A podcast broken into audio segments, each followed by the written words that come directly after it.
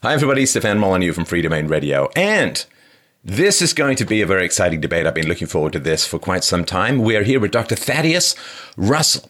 He is an affiliated scholar at Willamette University and he's taught at Columbia University, Barnard College, Eugene Lang College, Occidental College, and the New School for Social, Social Research. He is the host of the Unregistered podcast, founder of Renegade University, and the author of A Renegade History of the United States, which is kind of an updated Zinn, I think. And you can check out his website at Thaddeus Russell. I'm going to spell this thing because it's well worth uh, uh, getting it into your head. T H A D D E U S R U S S E L L. That's ThaddeusRussell.com. And you can also find out more about Renegade University there and twitter.com forward slash Thaddeus Russell. Thank you so much for taking the time today. Thanks for doing this. This is great. So, for uh, the listeners as well, uh, Thaddeus is doing a course, uh, Introduction to Postmodernism. If you go to ThaddeusRussell.com, there is a discount code, which is S T E F A N. No relation, actually, quite a relation.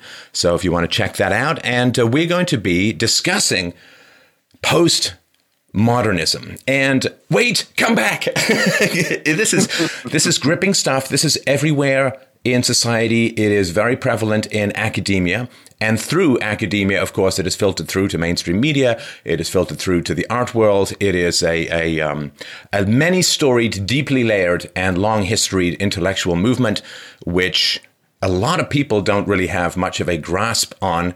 And we're going to try and unpack. I think that's a good phrase to use in postmodernism. We're going to try and unpack what it's all about. Uh, but if we, if you don't mind, first. Um, I'm always fascinated by intellectual history, like how people get to where they got to. This is not, you know, environmental determinism, but of course we all have our historical influences. But you have, in particular, a very rich history of intellectual ferment, of curiosity, uh, of chaos and discipline. I wonder if you could tell us, well, me, I know some of the story, uh, our listeners a little bit about your personal history from childhood onwards, because I think it's it's really quite fascinating. Yeah, I'm I'm also fascinated by how people got to where they are intellectually, and on my podcast, that's what I do quite a bit, in fact, and it's really illuminating. And I, you know, I, as you sort of said, I don't like to do um, sort of environmental determinism or the thing that I really hate is sort of psychoanalyzing people in order to dismiss them, which people do to me. In fact, just last night, someone tweeted to me, said something like, It is obvious that Thad's politics are all about the rage against his parents. And I said, Well, you know, that's true. Do you have a point to make? it's not an argument. Even if it's true, it doesn't, it's not an argument. You know, I mean, it's partly true, of course. But anyway, yes. So I, I was born in Berkeley, California in 1965, and that should tell you a lot right there. Um, but on top of that, my parents were, in fact, revolutionary socialists, and I, have actually said to people, and this is true, and they don't understand what this means, but they were professional revolutionaries uh, because there were Trotskyist sects at that time, and they were a member of a Trotskyist organization called the International Socialists, whose mission was to organize the working class for revolution. And the only way to do that, of course, is to become a worker because none of them were. They were all, you know, middle class or upper class kids who went to UC Berkeley or University of Chicago or Harvard or Yale. Um, and so they dropped out of sort of bourgeois society and got jobs as steel workers and truck drivers and clerical workers, which is what my parents did. My my father was my stepfather was the uh, son of a State Department diplomat who was raised in Bethesda, Maryland, in a leafy suburb, and went to University of Chicago and he became a steel worker and then a Teamster truck driver for Safeway. Um, and um, I don't know if you know, but they failed in organizing the working class for a socialist revolution. That didn't quite uh, work out for them. So they, I haven't seen a huge change in the flags, so I'm yeah. going to assume that this was not quite the arc that they wanted. I mean, I haven't checked the news in a while, but I don't think that worked out. Uh, so yeah, they finally gave up. And also, the the thing I, I do respect about my parents in part is that they they realized that they liked the good things in life. They were very interested in things like French food and travel and you know the nice stuff that capitalism produces. And so they they dropped out and got nice bourgeois lives to make some money. And ever since then, they've been basically apolitical, but very interested in um, in in the in the good things in life. So, but that was you know in the until I was about 13, 14, that was my life was being around these hardcore socialist revolutionaries. And we also lived in the southwest corner of Berkeley, which is basically the hood in Berkeley. It's right on the border of Oakland. If anybody's from there, that's right near the Ashby BART station, so you know what I'm talking about. Um, and that was also three blocks from the national headquarters of the Black Panther Party. Uh, so they were around. Of course, hippies were around. Counterculture was around. Lots of weed was around. My father my father, my biological father, my parents were divorced when I was five. My biological father was also a member of that party. He dropped out a little bit earlier, and he became sort of a hedonist, nudist, pot smoking weirdo. So uh, that was that was my life, and I was uh, ambivalent about it for a long time. In part because they were just terrible parents, because they were much more interested in being in the in the revolution than they were in me and in being parents. Um, but uh, and I certainly became an anti-Marxist and an anti-socialist, but that took a while. But I did the thing that I did hold on to, and this is still in my work and in my thinking, was what I referred to earlier, which was their their unabashed desire to have nice material things, to have to have a good life in that way, and they were unashamed of it. And you know, people on the left, and this is what this is what really turned me off to the left later. This really began my turn away from the left. Was I noticed that leftists, and I hung around with nothing but leftists for most of my childhood and early adulthood, either didn't weren't aware of the sensual things in life or popular culture or the clothes they wore or they looked down on it right and so it was you know anti-materialist in sort of a puritanical way and i just you know, I'm not moralizing. I just don't like that. I, I would rather, I like t- watching TV and uh, I like having clothes that feel good and make me look good. And I like taking trips to, you know, a Mexican resort town, et cetera. But that was when I was in graduate school at Columbia. I'm skipping ahead here, sorry. But, you know, I noticed right away that all the professors there didn't seem to notice what most American people were doing with their lives, most of which was spent, you know, watching TV, going to the movies, and talking about Kim Kardashian. now, whatever you think about that, I mean, it's first of all, you're not understanding American people, the ordinary people, but also there was this, as I said, there's sort of an ascetic, an ascetic sensibility that permeates much of the left that really turned me off. I just found it sterile, mean. Um, not that it was scolding, although that was part of it, but like mean and that it was narrowing. It narrowed the human existence. Um, and was sort of, it reminded me of early Christians. You know, mm. it reminded me of this, the old Christian ascetic idea, um, which Paul lays out in Epistle to the Romans, right? Very clearly, you know, sacrifice your body to serve God. For the socialists, it was sacrifice your body, meaning all the sensual pleasures and the world, worldly pleasures, for a new God, the state or the community. And uh, that was my turn. I was about in my late 20s when I was in graduate school at Columbia. But it took a while. It took a long time because I, I, went to a I went to a hippie college, Antioch College in Ohio, which was the student body was dominated by anarchists and punk rockers and um, lesbians, which again mixed. so they were there was a lot of sort of uh, pol- what we call now political correctness and sort of lots of moral shaming and lots of sort of surveillance of one's thoughts and and words, although less then than there is now, but there was still some of that. But then there was also, you know, a lot of uh, enjoying the finer things in life, like getting high and being naked and ro- rolling around on the grass during a rainstorm. You know, I mean, kind of hippie countercultural stuff, which I th- I found to be, and I still find to be quite liberating. And I think that's the one thing the hippies gave us. They said a lot of stupid stuff, but I think there is something in there that is um, that in American society, American culture, and in Western culture generally, but I think it's more pronounced in American culture. Um, it doesn't allow for or really really shuns. And when I when I say American culture, I'm talking about what I call formal culture. Obviously, if you turn on a television or go on the internet for five minutes, you're going to see a world awash in hedonism. You're going to see people, you know, celebrating all sorts of things like drinking and sex and all the rest of it. When I say formal culture, I mean the things that the politicians say, the school teachers say, the football coaches say, big business leaders say, which is almost uniformly and has been for 300 years puritanical. And that crosses parties, that crosses ideology. There's no politician who's ever not basically play the puritanical game. which is to say, yeah, to be a good American is to work hard all the time, no matter what you get for it. That's the Puritan work ethic. To be a family member, a nuclear family member forever, to not have sex outside, you know, your marriage, um, and best of all, serve as a soldier fighting for the country. And the greatest American, of course, according to this, is the soldier who dies for his country. The ultimate, the ultimate ascetic sacrifice. Hmm. Um, and I found that the left, socialists in particular, are have exactly the same cultural politics as all the puritanical, bourgeois, capitalist leaders in this country. So that's when I turned away from the left, and I've had a that journey. I've been going on that journey for about 25 years now. Right. It is funny too, Thaddeus, because there is, I think, quite a common correlation that is somewhat under discussed in these kinds of conversations between abstract ideals and personal indifference. There is mm-hmm. an old saying that somebody said, uh, you know, the more I love mankind in the abstract, the more I dislike every individual that I meet.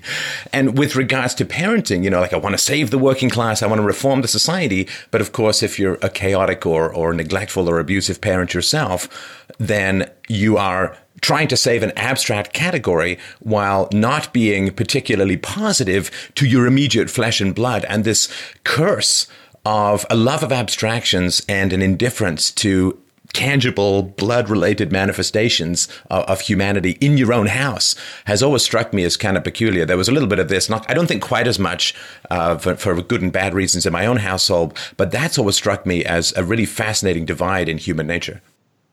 Um, yes, uh, that was another thing that turned me off. I completely agree with you that, I mean, I think this is true for all political ideologies, but I do think it's worse on the left. I mean, I'm not a conservative. I've never been a conservative. I'm an anti-conservative, but I do find conservatives to be more pleasant uh, generally than people on the left. Um, yeah, I was very turned off by the personalities of people on the left and political people generally. Sort of, sort of still am, uh, but especially God, those you know Columbia professors and the socialists hanging out in Manhattan and Brooklyn. Um, uh, just yes, mean spirited, um, no zero empathy for people sitting right next to them. It wasn't just family, but you know anyone who was around them. Um, but they had tremendous love for humanity, which was an abstraction, of course. I mean, they wanted to save, and this goes for progressives especially. They wanted to save people who were nothing but abstractions, numbers to them.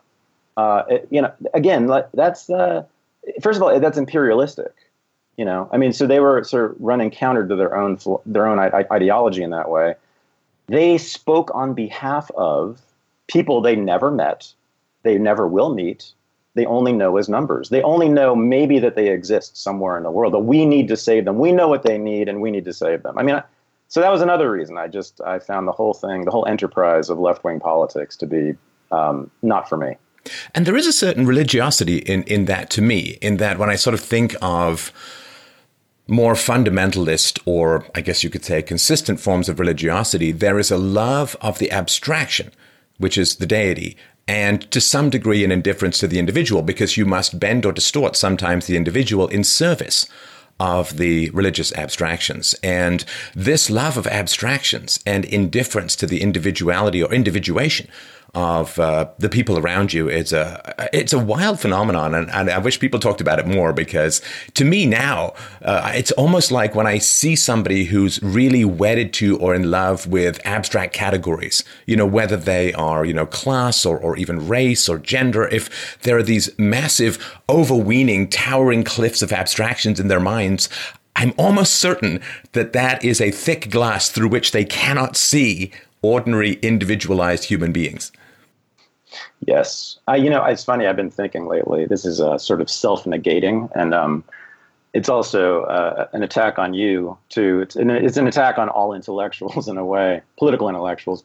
I think this is an intellectual problem. I think that anybody who's intellect, I mean, th- so right now I'm writing a book on the history of American foreign relations, which includes both sort of the spread of popular culture abroad and you know the military conflicts, the military engagements, and military interventions. There's not a single military intervention in the history of the United States that wasn't dreamed up by an intellectual. Mm. Not one of them. Not right. one of them. They all came out of some office in Harvard or Columbia University. Every single one of them. Uh, of course, because ordinary people are busy working and raising families and doing the day to day. The the upper class people who have the time uh, and the material resources to sit in their offices and sit at their studies and think about stuff and read and look at maps, right, and know where Syria is, and then decide we need to do something in Syria. Um, yeah, it's all from intellectuals, and so, but it's also it's also this this tendency to, as you're saying, to you know, to think of people in in as abstractions or think of to be interested in abstractions. I mean, that's what we do as intellectuals, right? We that's what we that's what sets us apart in a sense. It's abstract thinking, right? We intellectuals, basically, by definition, are able to think about you know larger things outside of our immediate environment.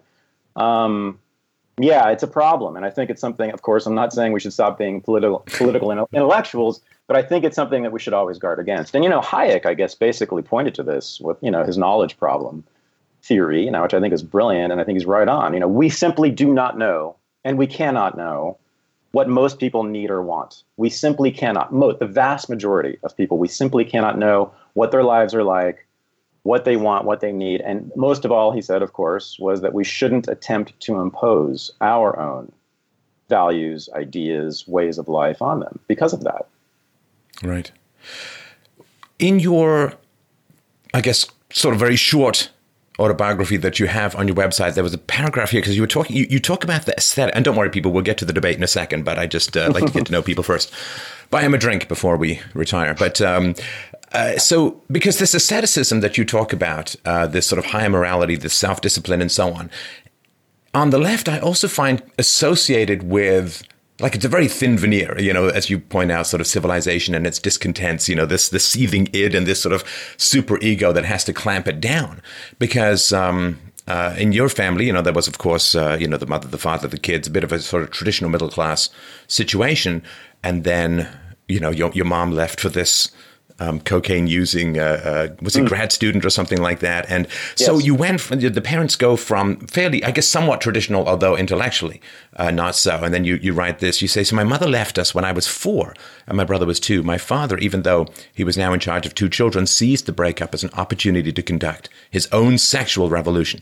Women paraded through our house, loud sex was an almost nightly activity and fuck entered my vocabulary before I could write a complete sentence. My father took up photography, built a darkroom in a closet, and became an amateur pornographer, using his girlfriends as models. In an, in an apocalyptic act of rebellion against his parents, he photographed his penis lying down in the gutter of his opened copy of the Book of Mormon, framed it, and displayed it on our mantle. And you talk about his his nudism and um, uh, his uh, drug growing and, and somewhat selling and so on. And that's again a wild pendulum with a, not much of a center from somewhat of a traditional structure with asceticism to you know rank sort of you know fornication uh, twenty four seven kind of thing. And that mm. is something I have seen a little bit more on the left than on the right. On the right, you of course have the, the sort of traditional televangelist who rails against homosexuality and then almost inevitably is found in a London Underground bathroom with George Michael or something like that. Like that's almost an inevitability. That's almost like dominoes mm-hmm. going down. So there is that kind of duality, but it does really, it struck me quite uh, strongly, this kind of stuff with, with your own upbringing. Yes, uh, indeed. You know, and uh, sorry, there's well, not a question in. Yeah, I mean, I, I, wish there was, but I just want to. Uh, no, I'd love a question. I don't know how to respond to that. I mean, except that yes, I agree with all that. I guess. Um, um, yeah, the the sort of middle class normalcy. I mean, I guess that wasn't in a way. Well, it was there for you know a minute in my childhood. I mean, I don't and I don't remember it because my parents mm. split up when I was five, as I said. Um, so, and then from then on, it was all pretty much just crazy countercultural Berkeley hippie stuff. But um, yeah, I don't know. At the um, the one thing that I think didn't screw me up was my father's nudism and his sexual proclivities. Um, actually, people often think, "Oh my God, you heard your dad have sex every night." I said, "Yeah." I don't know. I still am not sure that that did anything to me. What definitely uh, was a problem for me, and still is a problem for me, was their inattention, you know, complete mm-hmm. inattention. So, for instance, I was never once ever asked about my grades in school. Yeah. No, I mean, school, what was happening in school, not one question ever for 13 years. And of course, I was in public schools, which were nightmares. And, you know, and so, you know, consequently, I got C's and D's and ended up with a, a C average and had no, no prospects for going to college, much less becoming an intellectual. So I had to claw my way up from there, and I managed to do it. But, you know, against all of that, um, and that was because they were so interested in other people, in particular, people who were abstract notions. And I also think it's interesting how they ended up. Uh, you talk about this more with your mom, interest in French cooking. That wonderful statement she said that she identifies with the black man up the street who polishes his Cadillac every Saturday. Yeah. That it's interesting because they dipped into manual labor, and I, you know, I got my first job when I was ten, and, and worked a lot of manual jobs in my in my youth. There is something bracing and connecting about actually making stuff in the real world. You know, a lot of intellectuals go from sort of middle class abstract households into academia and they don't actually build something that doesn't require a huge amount of ink or hypertext. You know, like they don't actually build stuff that is used in the real world. The connection between sort of abstracts, concepts, language, and things, you know, you go build a bridge, the connection between the abstractions and the thing that stands in the world that is objective well, we'll get to that, of course, when we start discussing this stuff. Mm-hmm. But I think that the connection between concepts, language, and things in the world is easier, perhaps even more seductive to maintain when your ideas get translated into things in the world that exist independent of interpretation. If all you do is write texts, then your text can be reinterpreted and it's easy to get lost in self referential language. So I thought it was interesting how your parents go from, like, they go from abstract workers or knowledge workers into uh, manual laborers, uh, truck drivers, and steel workers, as you point out. And then they kind of end up middle class. I don't know if that's connected or not, but I just thought that was uh, interesting because in my own sort of history, you know, I mean, the, the the the labor that goes from concept to objective things in the world. And this can be things like computer programs. I spend a lot of time as a software entrepreneur. Computer mm-hmm. programs, you know, to some degree they work or they don't, and it's an objective thing. So your thoughts are being translated into a more objective medium. I think physical labor or making real things in the real world can be kind of a path to help establish that. You know, rightly or wrongly, epistemologically, that does seem to be a bit of a pattern.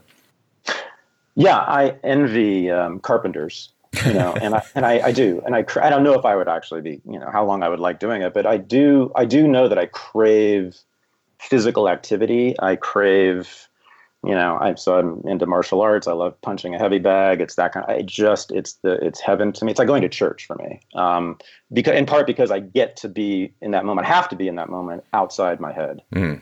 I live all day in my head. You know, like I'm sure you do, and most of us do who do this kind of work. Um, real quickly, I guess I want to say that I think what you're pointing to there, and I, this might lead into our, our discussion or debate, whatever you want to call it.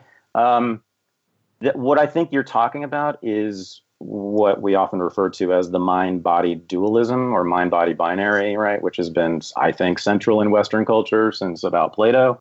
Uh, you know, and it's this idea that you know this human soul is made up of two parts: the mind and the body. And the mind is where rationality is, and where discipline is, and where work is. It's the ascetic part, and the body is where the sex is, and the leisure is, and the you know, um, and that we pri- the devil, and we privilege we privilege the mind over the body, um, and then we associate we've associated historically certain groups of people with the mind and other groups of people with the body. And you know, probably don't have to go through this, but you know, it's pretty obvious to most people that you know, in this culture in America, you know, it's been historically blacks have been associated with the body and whites with the mind and gays with the body and straights with the mind, et cetera. Um, so yeah. Um, now I think that's that's a fabrication. I think that's a social construct. There you go. There's there's your segue. We'll start. Uh, but, we'll start. But, well, uh, and, and this was explicit in the Middle Ages, of course. There was actually the, the body politic. I mean, this is this. You think this is like the social body? This was actually, you know, that the the the, the priests were the soul, that the aristocracy was the brain, that the serfs were the hands. You know, like this was actually divvied up in in very explicit ways in the past.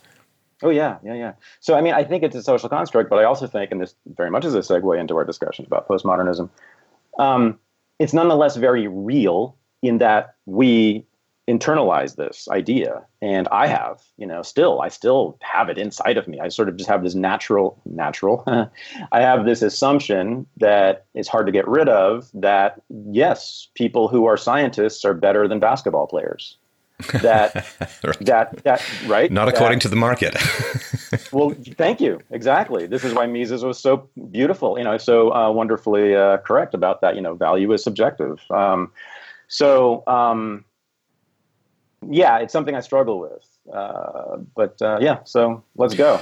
Okay about, so let's um, assuming little particular um, I have a pretty wide swathe uh, in the audience, and assuming little particular uh, particular knowledge of the sort of backstory, history, and origins. And feel free to take your time here. Like we can we can stretch this out as long as our bladders can handle it. Ooh, there's another mind body dichotomy for you. I got a great idea, but I gotta pee.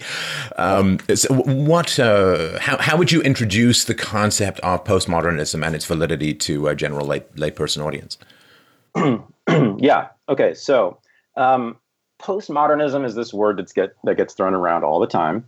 Um, certainly lately, a lot. I'm not exactly sure why, but in the last few years, you know this. I mean, I've I've heard this talked about endlessly on all sorts of podcasts, and it's been written about, and it's been attacked widely. Um, the criticism I see, generally speaking, is that it is the cause of all the stuff that's going on on college campuses. Social justice warrior politics identity politics um, which and we can get into this later and unpack that. But you know to me that is absolutely contradictory to the texts that i've read that everyone agrees you know are the sort of core texts of what we call postmodernism.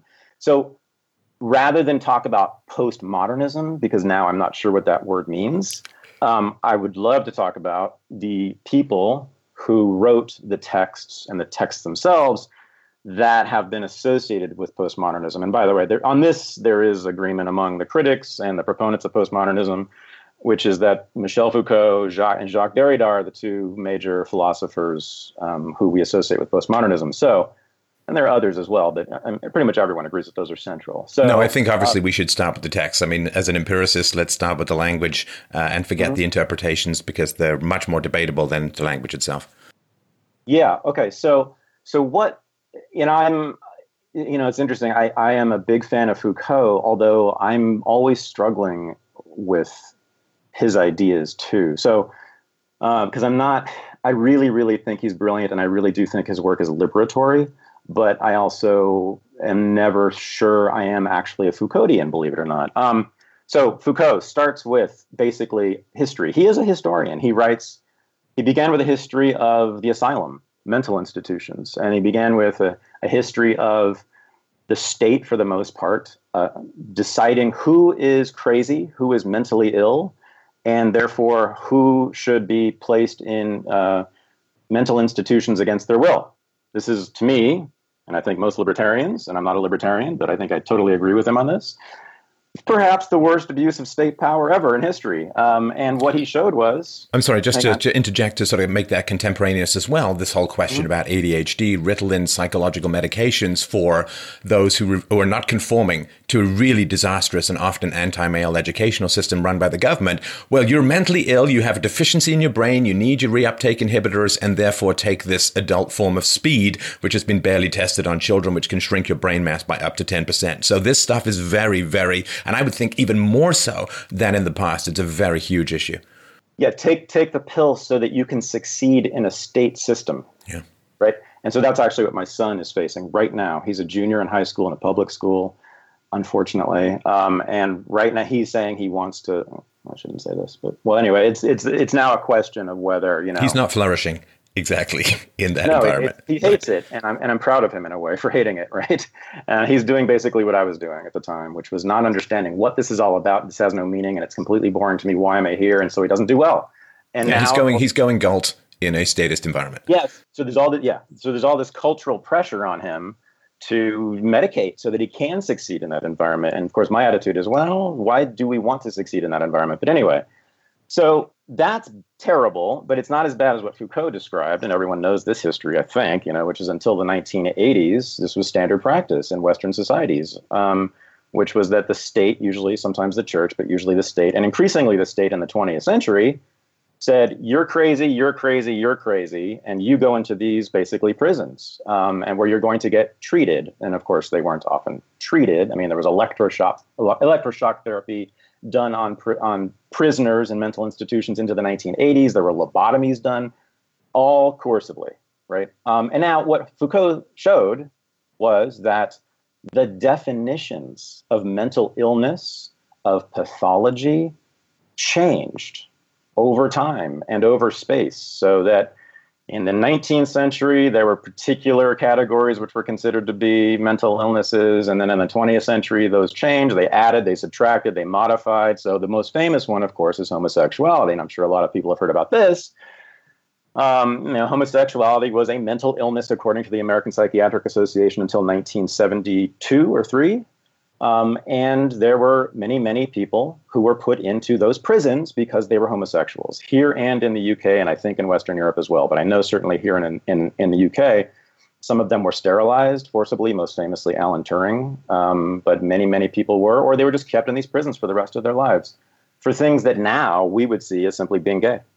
Um, well, and Foucault, of course, as a gay man who was not immune to the temptations of S and M, uh, was also, of course, fighting a particularly personal battle, which again doesn't discredit any of the arguments, but it does explain why the focus may have been particularly intense on this. And you, all you have to do is, of course, look at this this flourishing I don't know. It's almost like a virus or a uh, some sort of mushrooming definition of of dysfunction in the mind that go through the iterations of the DSM, right? The the sort of Bible. Then they just sit around, they make stuff up. There's no particular objective tests. It's all language based dysfunction, and there's virtually no criticism of the environment. It is all a failure to adapt to what is, I think, particularly for kids, becoming an increasingly anti-rational environment.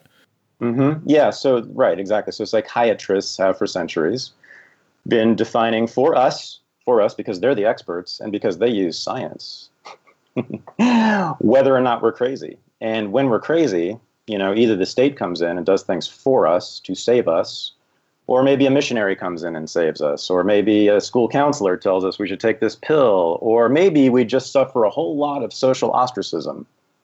You know, because the experts using the scientific method have told us that we're crazy, and everybody knows that we're crazy.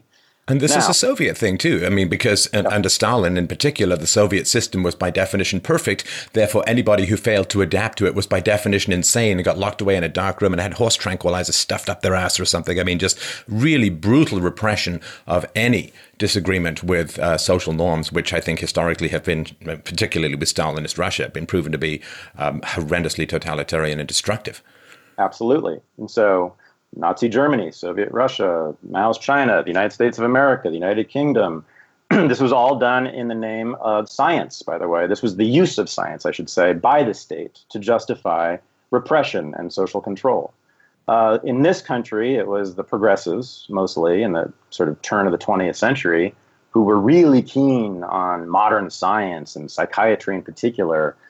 And so they um, they started to measure people and they started to you know measure their craniums and their the size of their foreheads and their noses and look at their skin color and then determine by scientific method that certain people were simply inferior biologically were innately inferior to others.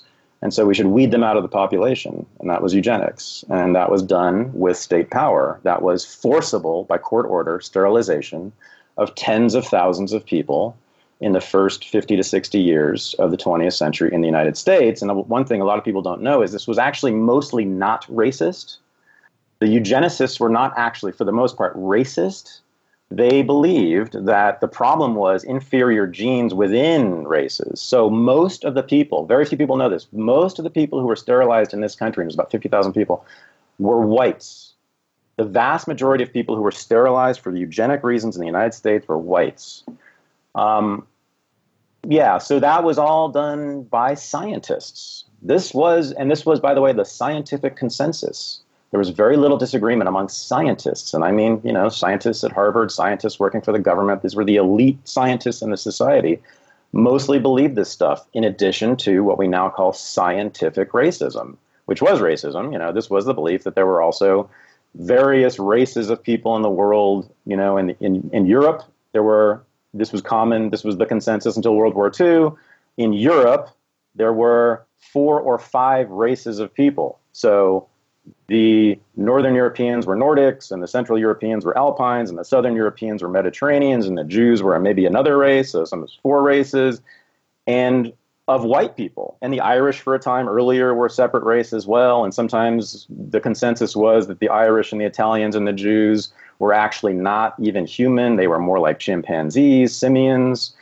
You know, and this again, this was consensus science. This was settled science for about a century uh, until World War II. And World War II, they changed their minds. This is something I'm ri- writing. I'm writing about right now. Now, now, we need some fighting arms. So let's make everyone human so we can draft them.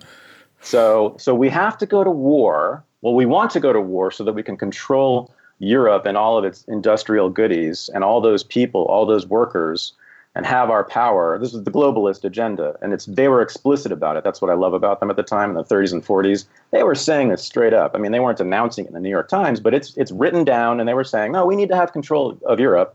We need to not. They're not. Gonna, we're not going to colonize it, but we're going to make sure that we manage manage the world. We have managerial power, not direct colonial power, but managerial power.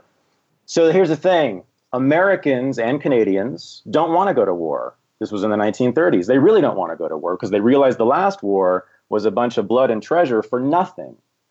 And they still don't want to go to war. So, what we have to do is we have to make sure that they believe that racism is this terrible thing. And oh, lo and behold, we have these racists over there. They're the worst racists.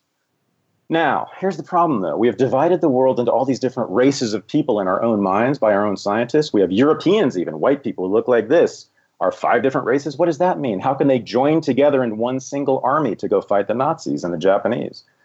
So they invented, it wasn't invented, but they made it dominant, this idea of the Caucasian, this new category. It had been around, but it wasn't, it was sort of a marginal idea. That became the dominant idea in the 19 in the 1940s, and this was anthropologists, Ruth Benedict, Margaret Mead, and people like that, were actually employed by the United States government to propagate this, to write books, articles, give lectures, give and it became the thing. It was in the New York Times every day. The Caucasians, it includes Jews, Irish, Italians, we're all Caucasians. And the Negroes, they're a separate race, but they're not as bad as we thought they were. They are biologically different, but they're not inferior the way. So they left in this contradiction in their theory. So they, so the Negroes would be the support troops. They wouldn't do combat, but they would participate. Now that wasn't didn't go over too well with black people who, by and large, resisted the draft at incredible rates, heroically, I will say. Um, but the Caucasian race was invented, and guess what? When you go, when the census taker comes to your door, or you're applying to college, that's what it still says: Caucasian. This well, and then of course the, the, whole idea, sorry to interrupt, but the whole idea of diversity now um, that if you have, let's say, a company and on the board of the company is someone from Czechoslovakia, somebody from from Ireland, like sort of quote white people and so on, right? I mean, if you have scatterings and one guy from South Africa and so on, well, that's not diverse, you see. Even though they speak different languages, have different cultural backgrounds, sometimes different religions, uh, it's not diverse because they're all white. And this sort of whitewashing of differences, uh, I guess, I think it comes out of this particular process. Yeah. So according to this idea, everyone, you know, someone from the South Caucasus Mountains in Russia is the same race as a as a Norwegian, who is the same race as a Portuguese. It makes no sense whatsoever. Yet it is still the dominant way of thinking in this country. Um, Foucault. So, Foucault comes along, and Derrida, mostly Foucault though, and says, "Here's what we can do." With these so called truth claims you know, truth claims is what he's talking about. So there were truth claims about mental illness. Scientists said this is a mental illness. For women, neurasthenia, this nervous condition, that was considered to be this biological condition, you know, it's an illness. That's a truth. That's just true. We've studied it.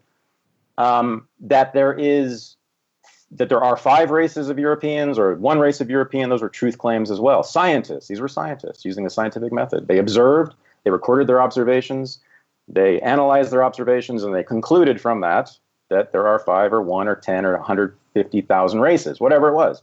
He said, You know what we can do with all truth claims? We can simply study the history of them.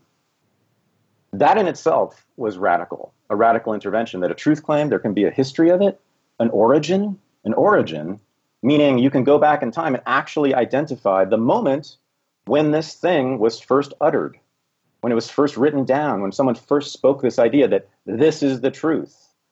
And we can do this with pretty much everything, I think. But he certainly he started there. He started with mental illness and race and gender. And he said, yeah, there were moments in history when particular particular moments, particular people in particular places, and often, not always, but often, for particular reasons, who invented these truth claims. And so this is what people get confused about. He kind of stopped there. For the most part, Foucault did not say, therefore, it's all shit and we should destroy all of it, that all categories are worthless. And he does not say this worthless and meaningless and we should just wipe out the whole thing. He just says all that does is it makes it possible to go your own way. Because a truth claim uttered by authorities is does serves two functions. It stops the conversation, right? When, a, when an authority figure says, This is the truth, what he's saying is, Don't ask any questions. And it also says that your destiny is determined already, regardless of what you do. It takes away your agency. In fact, it says you have no agency. So, what Foucault said was, You know what we can do? If someone says you're X, Y, or Z, you're a Caucasian, or you're a psychotic, or you're white, whatever it is, go look at the origin of that claim, the history of it, and then you'll see that it's changed over time, which tells us that it's really not biological and eternal and absolute.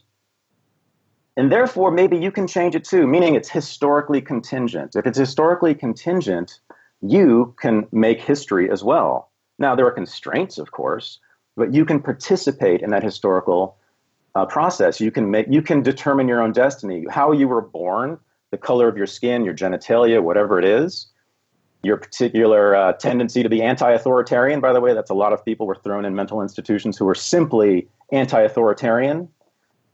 You can you can do what you want for the most part. At least you have some say. And the other thing he said is, and then I'll, I'll finish. And this is also very important, also totally misunderstood. And go to History of Sexuality, Volume One. He's very clear on this. It's a radical, anti-Marxist, anti-left idea that I think is completely right. He says power is not top down.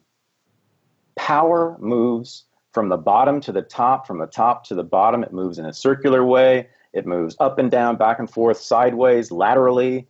That we, even the bottom of society, even slaves and the workers and women and gays and the oppressed people, they also circulate power. They create power and they reinscribe it. They also participate in power relations. They're not just victims, they're not just oppressed. They do have agency, and they have historically. And I thought that also was a radical, revolutionary, and liberatory idea that Foucault gave us. Right. Well, I mean, there's there's a lot in there. I'll just sort of touch on on areas of agreement, uh, Thaddeus, which is, of course. Uh, growing up in England, you know, the, the question of the aristocracy was was important. It's very central to British society, and people who don't sort of know that history have a tough time understanding what goes on in in, uh, in England in particular. But of course, you know, the, the the old style way of looking at the aristocracy was that they were your betters appointed by God, you know, to, to rule over you, and they were there uh, speaking in God's name and so on, and therefore. Uh, any disagreement with them was disagreement with God, which was disagreement with virtue, and, and so on, right? And that's not true. I know we'll get into the whole truth thing as we go mm-hmm. forward, but let's just say it does not accord with empirical evidence. Another way of looking at them, uh, and I remember I, I, played Macbeth when I was uh, younger uh, in, in, in, the, in the theater, and I was like, it's hard to sort of missed the point that Macbeth is like the best murderer around. you know, like he was really, really good at killing people. And if you look at the aristocracy as, wow, they were really the most enlightened and efficient murderers in the service of repression. And it's sort of like the mafia floating up. You know, the mafia doesn't claim the divide right of kings and so on. And so they were just a mafia with, uh, um, you know, orbiting priesthood justifications like rings around Saturn.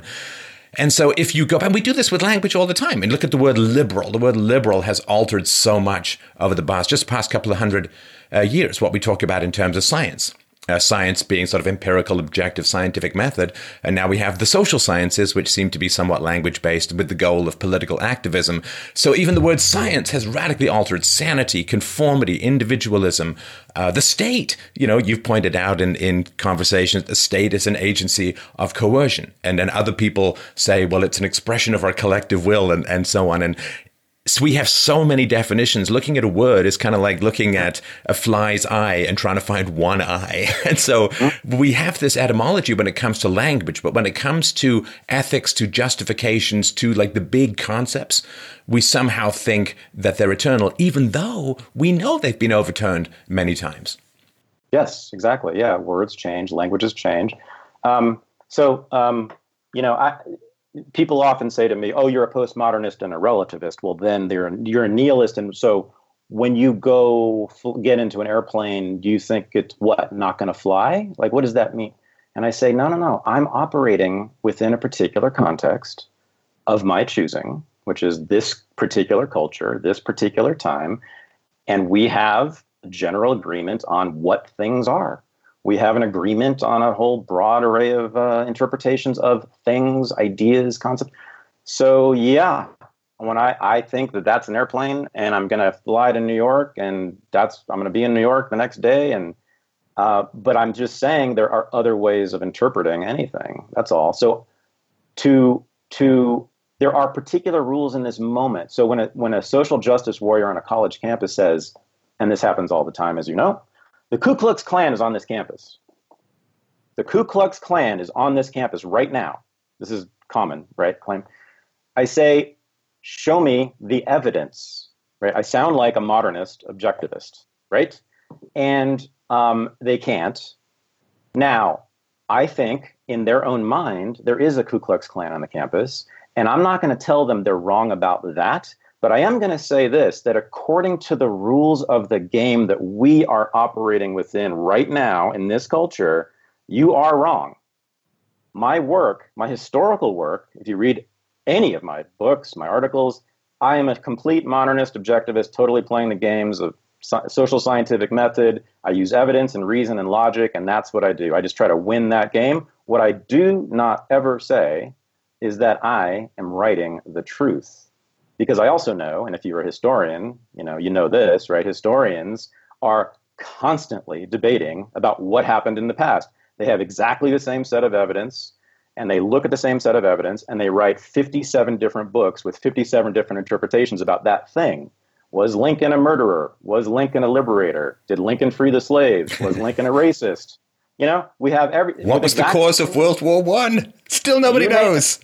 Yeah. So what I'm, I don't know. I could be wrong. And what I am saying postmodernism is, or at least what Foucault and Derrida were or are, were they were simply skeptics and agnostics, agnostics and skeptics. And that's, I think, a very, very healthy orientation to have. All right. So here's where I think I want to start drilling into some of the uh, the more sure. the, some of the greater details because this is to me where things get really really interesting and where we can I think uh, get some good positive friction going. So you say that you're sort of in when you say objectivist, I, I assume you don't mean the sort of the, the, the Randian, but but just into no. sort of objective reality and so on. But then you right. say it's like it's a game and it's a cultural thing, right? So I don't know if you saw this some I think of some months ago um, that there was a report on a campus that there was a KKK guy in a building, and it turned out to be a sort of peaked hat that was over a microscope.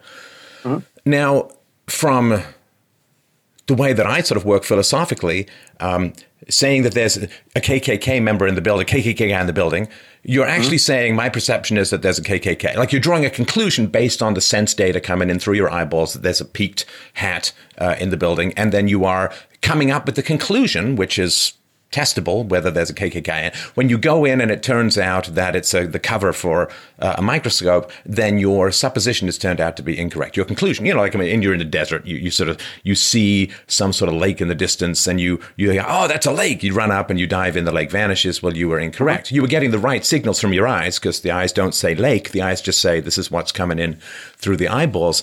But if you go up there and you swim and you drink and you catch a fish, Gollum style, and all that, then to say, I think it's still a mirage when you have all the evidence of your senses starts to become somewhat silly. So I think, you know, the plane flying, this is outside our mind. This is outside our subjective experience. And it's not a game or a cultural game in the way that the definition of insanity is. To me, there's very much a difference between those mm. two situations. Mm. Um, yeah, I don't. Um, so the plane, I mean, you know, I don't. the plane, oh, the plane or the, what was it, a, a, white sheet over a chair instead of a Klansman's hood or whatever it was. Um, the, I think you say in your new book that uh, those things can be interpreted in many or infinite ways. Is that right? well, asking me to quote back in my own book. Uh, if you don't have the quote, the quote, let's just leave it to one side. I don't think that things can be interpreted in infinite ways. I also don't believe that when you're making a statement about reality well, external to the brain, that um, the relationship between your statement and what you're saying is uh, purely recreational or subjective. That if you're trying to use language to describe things in the real world, you can be correct or incorrect. And just starting at the very level of base sense data, empirical evidence. Is that a tree or is that a building? Well, you're going to be correct or incorrect based upon what it actually is that you can measure in the world. Mm-hmm. Yeah. So this has to do with values. Um, and so the student's values in this case, in, in your case here, um, they're not my values, okay? But I, this is, I imagine, what their values were. Uh, even if it's not a Klansman's hood, it was still white supremacy because someone allowed something to exist on that campus that would remind a student of color of the Ku Klux Klan. That they weren't sufficiently vigilant uh, to uh, not allow something like that to happen to me. Now, my values say, kid, get over it that's not a threat to you. There is no violence to you. And if you're going to function and do well and get something from this experience in college, you're going to need to deal with stuff like that and a lot worse. And so get over it and go study. Okay. But I'm also not going to say that they are, it's not true that they are, it's that it, they are incorrect in their own valuation. No, no, no, but I'm not talking about values. So, mean, this is sort of identification of objective things in the world, right? So if I look at a tree uh-huh. and I say that's a building, or if I look uh-huh. at a building and say that's a cloud, uh-huh. I am incorrect in my assessment. I'm not having any value judgments about it. I'm not saying that the cloud is racist or anything like that. I'm just saying a building and a cloud are two separate things. And if I use the wrong words to describe the entity outside my consciousness, then the relationship between my language and the thing outside my consciousness is incorrect. Um, it, no, I, I, think it does have a lot to do with values. So the plane, I choose. I choose. I don't think it's correct. I choose to want. I choose to fly to New York. I choose to be in New York tomorrow. Okay. Now, if that's my value within this culture, within this context, the the correct inter- the only interpretation of the physical world that will uh, deliver that to me is to think that that thing that shiny object that big shiny object on that runway over there is a plane and it'll take me there Okay, so that's that values do determine this. Now, wait, sorry. I, so, you, sorry, I'm sorry to interrupt. I just want to make sure I sort of follow the thread. So, you have a personal desire to go to New York tomorrow, let's say, which is, of course, mm-hmm. somewhat subjective. Uh, totally, totally and now um, you're saying that your belief in the airplane and the laws of physics are equivalent to your subjective preference to be in New York. In other words, let's say that something else comes up and you say, "Oh, you know, um, you know, family member is sick, or my, my son needs uh, help or something, so I'm not going to go to New York." You can change that, but you can't change the laws of physics in the same way that you can change your desire to go to New York. Yeah, I'm choosing to I'm choosing to abide by the laws of physics all the time. But you can't choose saying, to not abide by the laws of physics. Well, uh, well, so what I'm saying is the laws of physics change all the time. I mean, meaning no, no, no, they do. They get revised. I mean, just recently, as you know, I think they just discovered how gravity is operating differently in outer space than they previously thought. No, no, no, no. Uh, the, the laws of physics and our description of the laws of physics are not the same thing. The laws of physics are our descriptions of what's actually happening in the world. And as we get new information, right, this is sort of the, the bleeding edge of human knowledge where there is, of course, a lot of new information coming up and so on. But the laws of physics aren't changing. In other words, I can't define a law of physics that makes leaves fall upwards in the fall right? Or water to flow uphill, right? I mean, uh, whatever happens in the real world, we, we continually adapt our theories our descriptions. But the laws of physics external to our consciousness don't change. It's just that our descriptions get more refined as we get more information. Leaves fall down? Yes. They fall. They fall downward. Really? So, well, I mean, if you look at the if you look at the Earth, it's, a, it's, a, it's more or less a circle, right? So, if there's a tree on the top of it, then yeah, maybe the leaves fall down. But is that the only way to, to view the Earth? Go right? on. So, the, I mean, you we can we can redefine and say, well, leaves fall to the center of mass in the earth or whatever. You know, they fall. Yeah, but I mean, just sort of this okay. sort of uh, prosaic um, working class walking through the woods, watching the leaves fall down. I think we can stay at that level. That they're not going to fall up. Let's put it that way, unless there's some massive wind which changes uh, the friction. But do you see what I mean? Like even the language we use there, it's actually not so clear. And so when I when I present this to my students and I literally draw the earth, a circle, and I say, which way is my pen? I drop a pen and I say, which way is my pen falling? They say down, and then I say, really? And they look at the circle and they say, oh yeah, I guess it's all relative. no, no, no, it's not all relative because it's never going to fall up. It's never going to fall away from the Earth. Mm-hmm. Well, so again, you know, the, these ideas change. This is this is Foucault's great insight that they've changed historically, even stuff like that. So wait, are you saying yeah. at some point? Sorry to interrupt, but are you saying that at some point things fell away from the Earth? I'm saying that uh, not very long ago, it was a scientific consensus, it was common sense that the sun revolved around the earth. That was, everyone believed that. Scientists believed that. Astronomers believed that. And if you said anything otherwise, if you even asked a question about it, you were called a heretic or insane and you were thrown in a dungeon or you were ostracized, right? And they said, look, Use the scientific method, you idiot. The sun goes from here over us to there every day, and we've watched this every day, and we've recorded this, and every single day, it's obvious and common sense that the sun revolves around the Earth. and then Copernicus and Galileo came along, and they said, "You heretic, go away, banish you, blah blah blah." Um, so, yeah, right now I'm operating as if the law of gravity that you're describing works the way it works. Yes, I think that I operate in this world as if yes, things go downward when I drop them. Okay. But, but nothing. Sorry, hang on a sec. So, so first of all, the, the methodology that was being used to establish that the Earth was fixed was not science. Uh, this was not in general science because, you know, the Bible saying that the earth is fixed and does not move. And of course, the religiosity of the time was that if there was a contradiction between science and the Bible, it generally was resolved in favor of biblical, biblical interpretation. So they had a non scientific methodology, which is sort of like saying, well, the volcano erupts because the volcano god is angry rather than having the discipline of geology. So if you have the wrong methodology, you're going to come to the wrong conclusions, but nothing changed in the empirical sense from shifting the Earth to the Sun as the center of the solar system. I mean, certainly it was easier to figure out where Mars was because you could figure out the retrograde motion and so on, and you got to get rid of the Ptolemaic system of sort of overlapping circles. So uh, but nothing changed at an empirical level. I mean, nothing changed sort of uh, when now leaves are falling up or water flows uphill or, you know, whatever, clouds fall down like giant beef cattle from the sky or something. And so the sort of empirical moment to moment uh, experience of the world did not change. Uh, the laws of physics did not change, but human beings' understanding, by beginning to use science rather than theology to understand the world, our concepts began to become more in line with the objective operations of the mechanistic universe. Yeah, so they well, as I as I understand it, in the 1530s and 40s, they actually did use the scientific method, as I just said. They used observation. They recorded their observations. They made calculations based on it. They said that the sun was there at this time, this day, and that time the other day, and you know it goes over us, and therefore it revolves around the Earth. Uh, there were astronomers who were using the scientific method in the 1530s, and they said, Galileo, you're crazy. Um, yes, I understand there was also a religious interpretation based on. It was a barrier for sure. Yeah, yeah, yeah. But there was also there were also people using the scientific method to buttress the religious claim. Newton's theory of gravity. Um, you know, if you look at the whole span of human history, how many thousands of years have there been? You know, human beings, the Homo sapiens. Um, it has existed for about what 0.001 percent of human history. Now, when before Copernicus and Galileo came along, we were all sure, totally sure, that the sun revolves around the earth.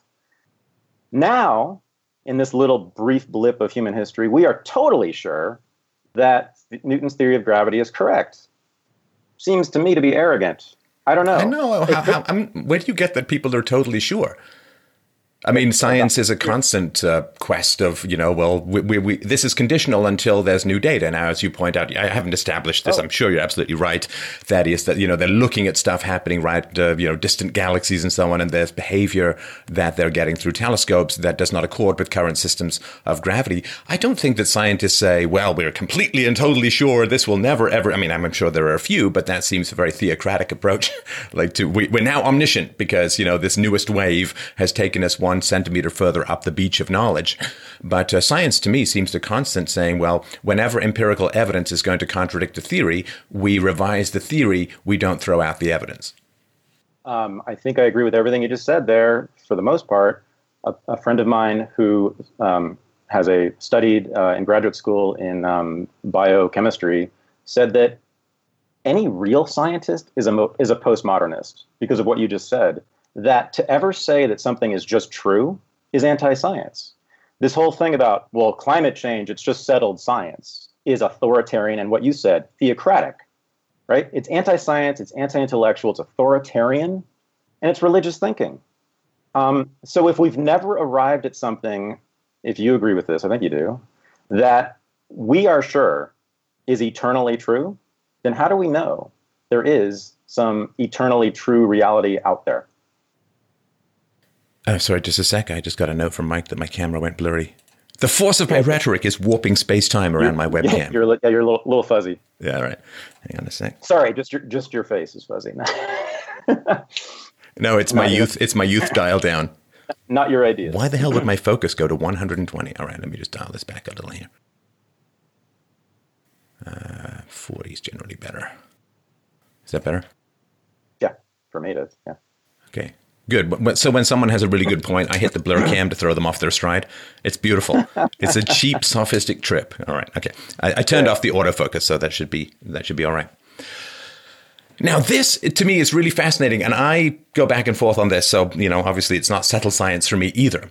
But you know the sort of the god of the gaps, right? Which is to say that uh, well, evolution must be false because we don't have you know a continual progress from one species to another and so on. And then you find some intermediate species and say, well, but you know there's still a gap and so on. This issue where we say that relativism or subjectivism is right at the foaming edge of human knowledge. You know, they didn't know why volcanoes happened. They didn't know why storms happened. And you know, it's the it's the storm gods. They're angry and so on. And then when that gets explained, the the justification for uh, some sort of religious approach to to the world then moves on to some other slightly further thing. And when that's explained, now we know. You know, Aristotle went mental trying to figure out how the tides worked. He never imagined that the moon would have anything to do with it so damn far away. So people would say, well, the tides, that's Poseidon's breathing, or whatever they said, right? And then you have an explanation. And my concern is that uh, science, of course, has explained and verified a huge amount of our mere sensory experience.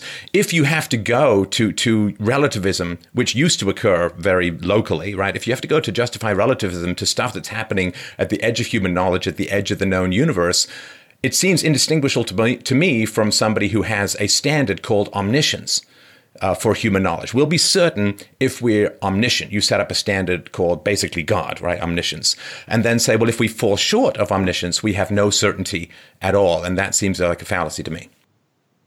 Mm, yeah, I'm not, I'm not sure I followed you, but the, I guess, so I, I, what I'm really interested in is, um, an orientation or an attitude toward these ideas. And so to me, what is, what, what scientists do, I think, is they act as uh, agnostics, as I said. So anyone, I, so I used to, I used to say there is no reality.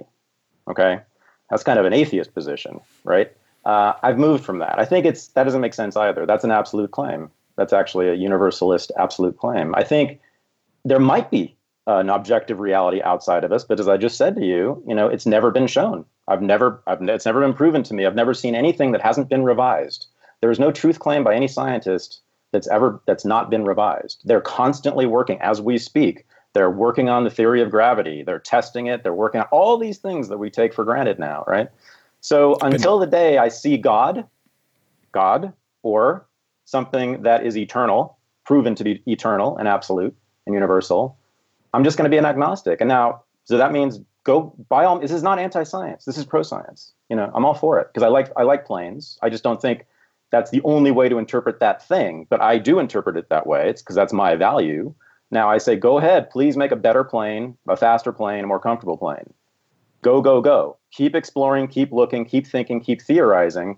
But it's all it's all possibly, quite possibly, incorrect or just not true, not true. Do you think, have you ever heard of a scientific theory? I have a pair of glasses here, right? So they fall down when I drop them. Have you ever heard of a scientific theory that would overturn that basic empirical evidence that is universal, common across, has never been uh, countenanced, has never been contradicted, there's no recorded evidence of glasses falling upwards when you drop them and so on, or away from the center of, of gravity?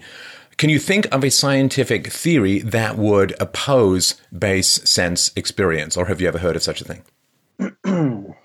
base sense experience. Are you, that it's opposed the theory of gravity or base? No. Sense? So the glasses drop, right? Pick them up, right? Throw them away. Yep. The gravity yep. overtakes them. Can you think of a scientific theory that would oppose that basic sense data of things going up or down, falling down when you drop them? Um, well, so as I said, could they they they fall upward if you are looking at it from a different perspective. So that's one thing. No, but to, so um, towards the center of gravity, let's say. Yeah, I mean, no, I don't know. I mean, I'm not a scientist, but you know, I, I am not aware. But I'm saying that again, this is scientific consensus. I grant you that for sure. This is scientific consensus. Although even there, they're kind of revising it a little bit. They're not overthrowing the whole thing, by the way. This thing about outer space and things moving differently than they think they're not overturning all of the theory of gravity, but they're, they're not saying that, that matter repels matter now, right? No, no, no. I mean, it's, yeah, it's the, the, sort of brief example, which I'll just touch on but, here, is the difference yeah. between Newtonian physics and Einsteinian physics. Like Newtonian physics uh, blurs out and gets less precise and less accurate uh, at you know close to the speed of light and, and all kinds of things. Right? It's, it's still perfectly fine for sailing uh, a, a, vessel from Portugal to America. You, you, you know you're going to miss by uh, 0.001 degrees. It's not going to have any appreciable effect. But of course, if you're sending a probe to Jupiter, you want to kind of toss um, the, mechan- um, the, mechanics and mathematics of Newtonian physics in, in exchange for Einsteinian physics. And so, but neither of them contradict our base universal experience uh, of, uh, of gravity, uh, of inertia, of, of mass, and so on. And so when you say, well, there's refinements uh, in science, uh, there certainly are. And science is not relativistic insofar as it overturns itself, but it overturns itself according to, well, first of all, it never overturns base immediate sense data, right? You, if you go to a scientific uh, uh, conference and you say, well, my theory of gravity uh, means that these glasses will fall upwards, like they'll never let you in the door, right? Because it's, it's overturning. You're attempting to overturn base sense data. That's number one. And uh, number two, it never completely repudiates prior accurate theories. It merely refines prior accurate theories according to new data. Like one of the reasons why the sun was moved to the center of the solar system was the invention of the telescope allowed people to track uh, planets and other things more accurately, and uh, the increasing complexity uh, with uh, you know Occam's razor, right? The increasing complexity of all these circles within circles to figure out where Mars was was kind of abandoned. So the fact that science refines itself according to an objective universal methodology that is the key, right? So the content of science refines, but the scientific method is not overturned for things like, you know, revelation or, or reading chicken bones or, you know, what your gut tells you or these kinds of things.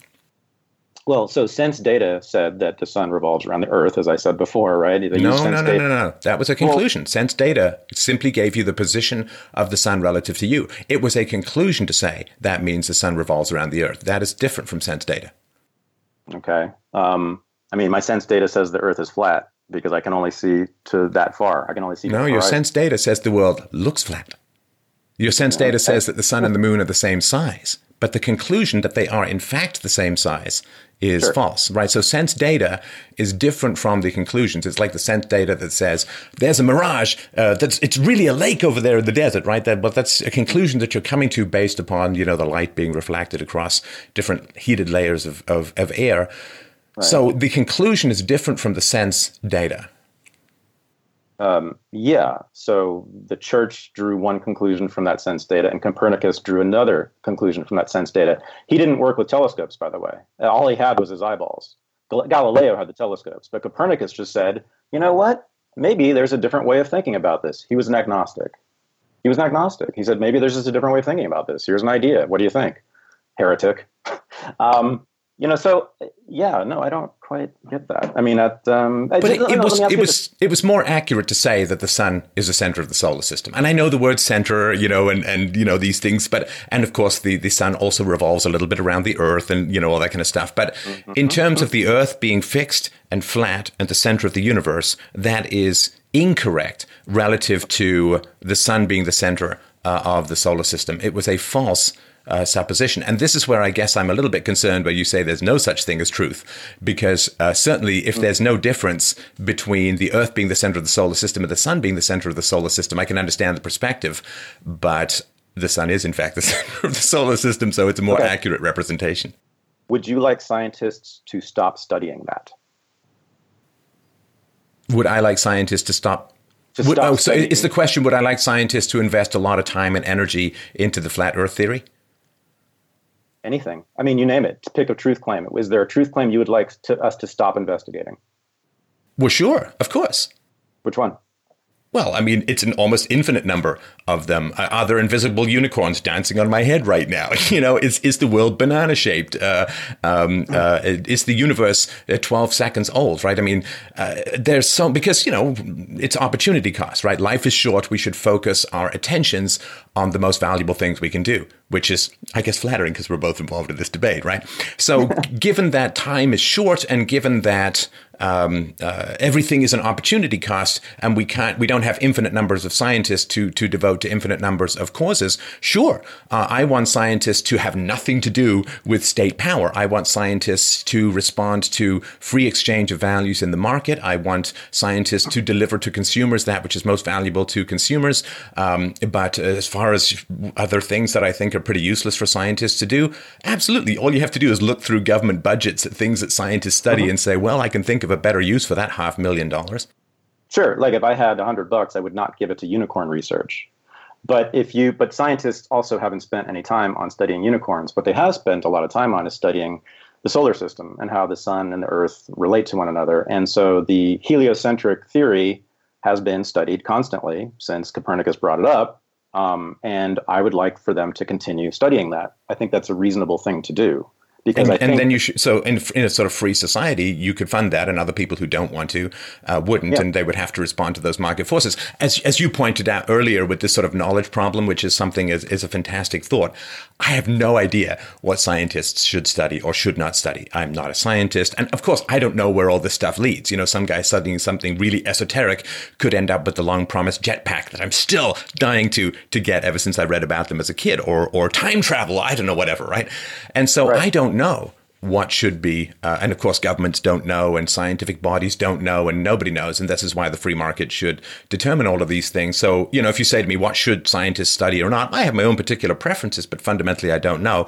I think most importantly, I'd like to buy the products uh, of science that are good and useful to the world. I'd also like scientists to study, you know, how to reduce pollution around the world. Like 15 times more people die from pollution than from violence around the world. And you would have slightly different, I'm sure, priorities and so on. So that's the sort of nobody knows for sure sure, uh, but sure. we can't study everything. Sure. So I'm just saying, you know, is there science that is settled? The scientific method is settled. no, that that's important. It's sort of like saying, are all of your arguments going to be logical? Well, no, of course not, right? But but if you are accepting of logic as the methodology for resolving disagreements, mm-hmm. like reason and evidence, that is mm-hmm. something you don't overturn. And again, science overturns its own conclusions, but it does not overturn the scientific method. Like we're not going to return to prayer for most for the most part. You know, we're not going to return to prayer or the consensus of of the papal uh, agencies to to figure out what uh, is is good or valid science. That's not going to happen uh, unless there's some dark age, in which case that's the least of our worries. Well, I mean, so. Um, it's Thomas Kuhn who wrote basically, in some ways, the first postmodernist book, The Structures of Scientific Revolutions, published in the early 1960s. Everyone should read this, and this is where I'm getting a lot of my stuff on Copernicus, by the way. Um, he's the first one to point this out. He just simply said, hey, look, science is constantly changing its mind. Therefore, it seems to me they've never proven that anything is settled, and therefore we haven't proven that there's any absolute universal truth outside of us. There might be, again, there might be. So I'm an agnostic. I'm an agnostic on this. Um, what Thomas Kuhn called the Copernican revolution was a a, para, a, um, a change in the paradigm it was paradigmatic change. It was revolutionary. The whole paradigm of science changed because of that. So that was an overthrow of the way things were done. Maybe not entirely, as I said, they used observation and. But according to reason and evidence. Sure. Right. Well, so according, the reason and evidence is not overthrown. Yeah, well, partly, but there's also influenced, of course, by the culture, very much so. Which you know, there was the church saying, "Oh no, we are the center of the universe because God said so," right? And so that's what scientists brought to their scientific endeavor, as all scientists do. I think you agree with that there is, is there not some sort well, of the idea, sorry to interrupt, but the idea that the circle was more perfect than an ellipse, and therefore there couldn't be elliptical orbits uh, because God liked circles because they were more perfect mathematically and so on, which is again one of the drivers behind the Ptolemaic system. But that was mm-hmm. coming in with an incorrect methodology, which was that there are certain things that God wants, and that's how the universe must uh, operate, which turned out it's anti-scientific, it's anti-empirical, uh, and um, not open-minded, right? So my, my guess my concern is if you're looking at the content of science, well, sure, that's going to change right? I mean, you're mm-hmm. going to go from Newtonian to Einsteinian. There's going to be this weird superstring thing that seems to go on forever and ever. Uh, there's quantum uh, physics and so on. And so there's going to be these constant changes in terms, but there's two things that don't happen, right? This is two things where we can find certainty. Number one, scientific theories cannot overturn base sense experience. They cannot, they are false by definition if they overturn base sense experience. So that's number one. And number two, the scientific method is not mm. overturned by science any more than mathematical logic is overturned by math. Mm. Well, okay. I mean, the base. I'm still struggling with the base sense point. I mean, so the, so the we receive uh, data, I guess, you know, points of light through our eyeballs, sense data, um, which is disorganized or unorganized. It's unorganized, right? When it comes in, am I right? What do you mean by unorganized? Well, I mean, in the baby, in the in the infant, right? They they see the thing, which makes no sense to them. There is no. They see the toy hanging from the ceiling. That's not a toy hanging from the ceiling. It's just a. It's just the data. It's just the sensory. Well, I I, I don't stuff. know how much babies. I mean, you you're a father. I'm a father. They seem to figure things out uh, pretty quickly. But you're let's say that they're born with a blur uh, of chaos at, at birth. Sure. I mean, they don't know that you're its father, right? When they first see you, Oh, well, mine does because I read in the womb and, and all of that. No, I read to her in the wombs, and there's studies that they recognize and respond to the parent's voice. Uh, so, uh, sure, they, I mean, if you give them enough pre-birth sense data, so to speak, which in general is is sound, uh, then they can recognize you from birth. Oh, okay. I that's I've never heard of that. That seems amazing to me. Uh, that they know that this is my father and not the, the the guy standing next to him who's my friend. Yeah, I don't know when he's the right when he came out of the womb and he was staring at me. This I had this experience well, if, sure. again, if they've been imprinted, they can hear sounds from within the womb, and they're very sensitive to uh, the timbre of a voice. And so, uh, I'm, I'm, not. This doesn't overturn okay. anything you're saying fundamentally. I just want to do a little point of fact right. here. And I, and I will grant you something too. I will say, if that's possible, I don't know, but I'll, uh, certainly that's possible. I would say it's certainly possible then that the sounds out of my voice, my voice, are familiar. It's a, it's a, it's not a new sound to the child, to the infant. I would grant that. And they wouldn't know the concept of father or insemination or anything like that's that. That's it. Sure. That's it. That's it. So the father, father, that's a category that we've created, isn't it? Well, no, it's not a category we've created. I mean, it is a biological genetic relationship based upon insemination.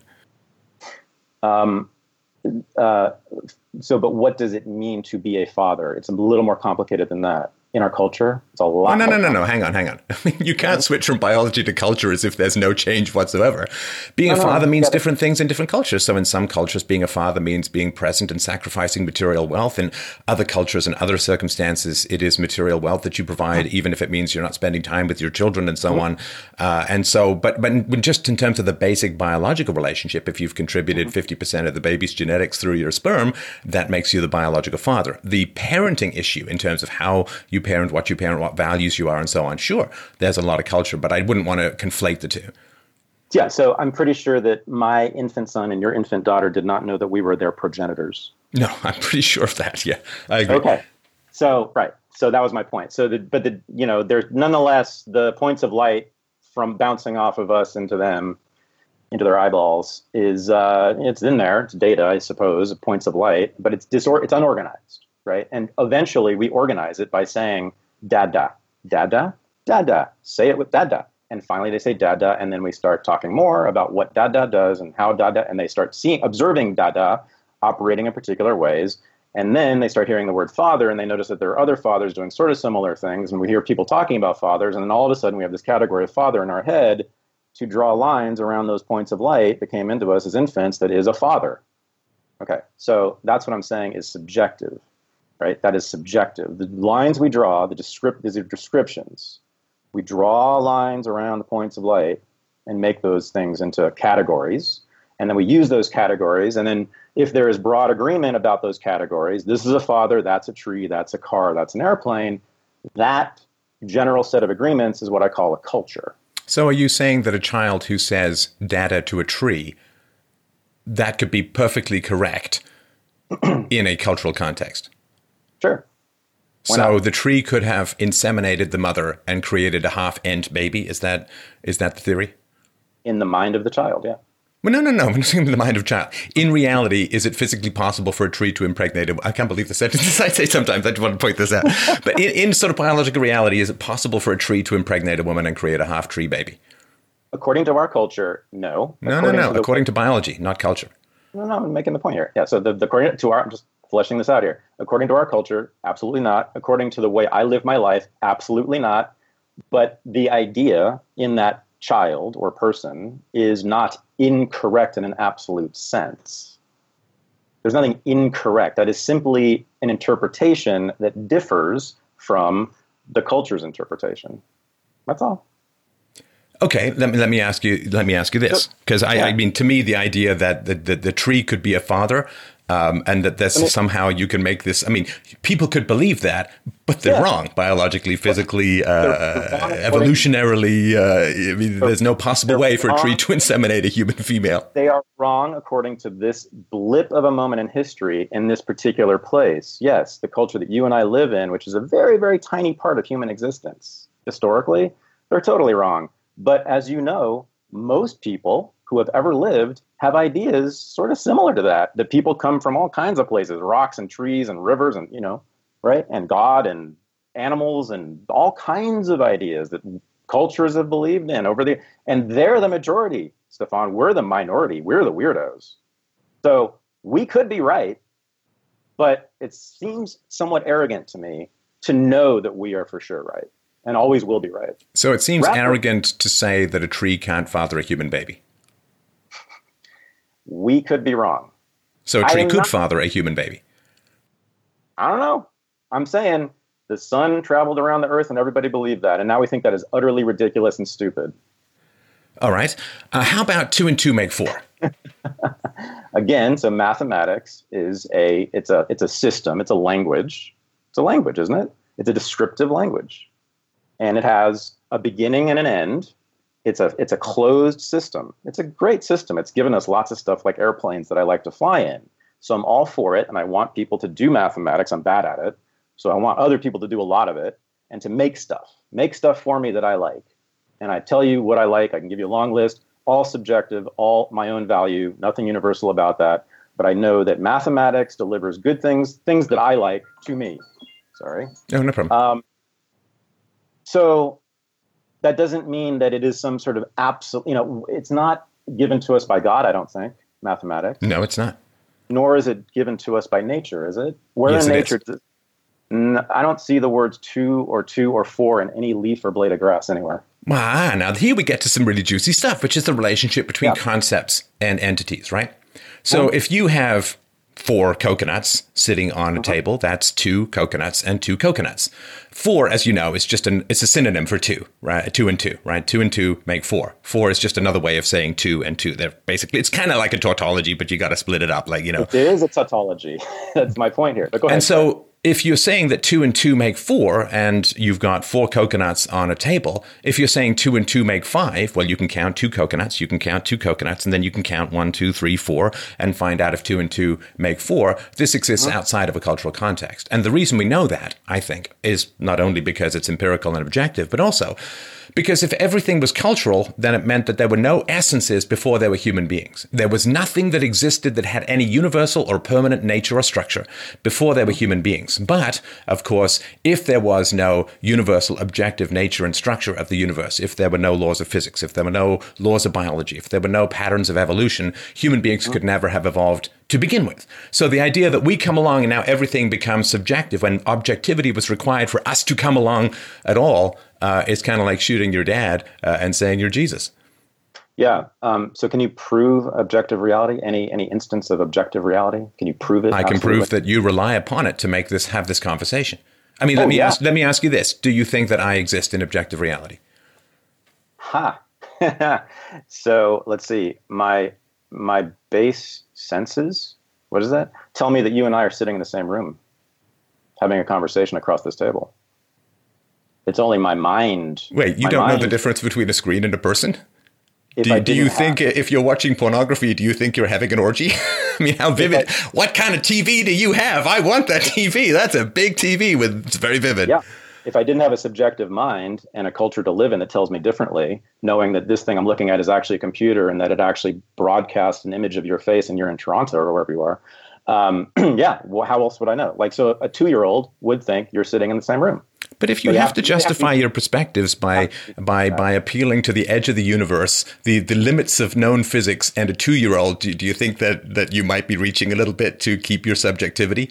Well, you know, uh, somebody who's brain dead. I was like, well, but that's, you know, somebody who's to a newborn baby and so on. My question is, and this is like, I mean, I, I appreciate and I really respect your commitment to this, right? So if you can look at me and say, Steph, I don't think that you exist, or I have no proof that you exist, I don't believe that you exist in objective reality, uh, that's that's committed. I appreciate that. No, no. I mean, so I obviously operate as if you do exist, right?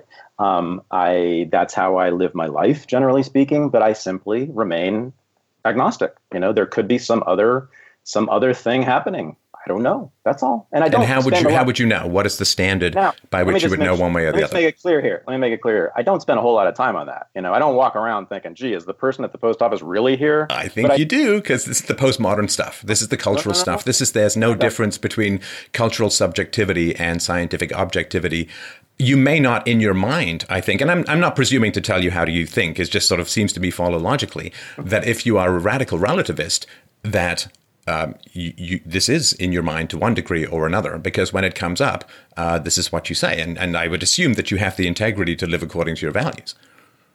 Sure. So I, so God, same thing. I have the same attitude toward God. I don't know. Maybe As there's me? a God. Oh yeah, maybe no, whatever. A God. No, what I mean I, is, so oh, you have your agnostic as to mind. I'm sorry to interrupt, and I'm, re- I'm not trying to be nasty. I sure. really want to understand this. Yeah you are as agnostic to the existence of God as you are to the existence of, of me.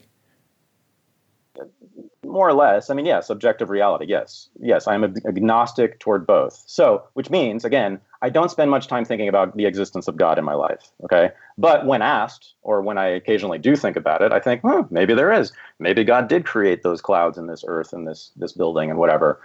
I, but I just hold out a little bit of skepticism about everything. Isn't that what we should do as scientists, as libertarians, as people interested in individual freedom, as intellectuals? I mean, to me, it's anti intellectual to make a, an absolute truth claim about anything.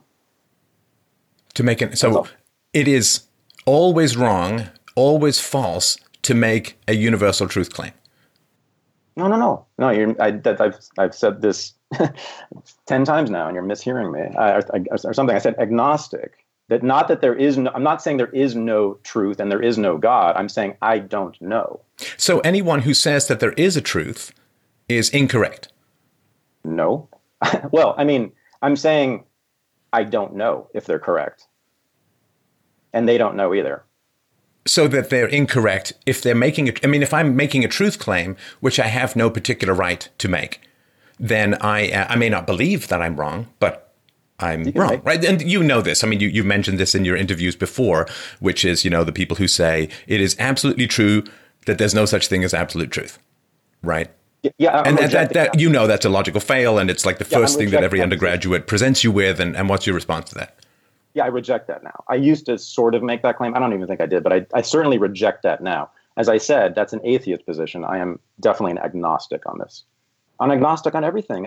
Again, as an intellect, intellectuals should know this and they should embrace this above all else. I mean, that any truth claim is a is a stop on the conversation. It's saying that this is settled and stop asking questions about it.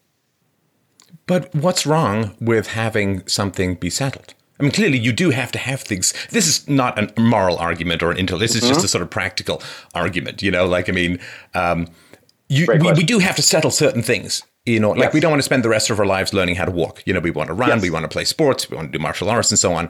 I'm not sure what's wrong with having certainties about things so that we mm-hmm. can build on those certainties and achieve uh, better things. Because, of course, all the technology we're relying on, the comforts that we enjoy, this very conversation that we have rely upon the suspension of disbelief about yes. subjectivism, right? It, you know, there's no way that, that people would develop computers or bridges or cars or whatever if they were radical subjectivists, so to speak, right?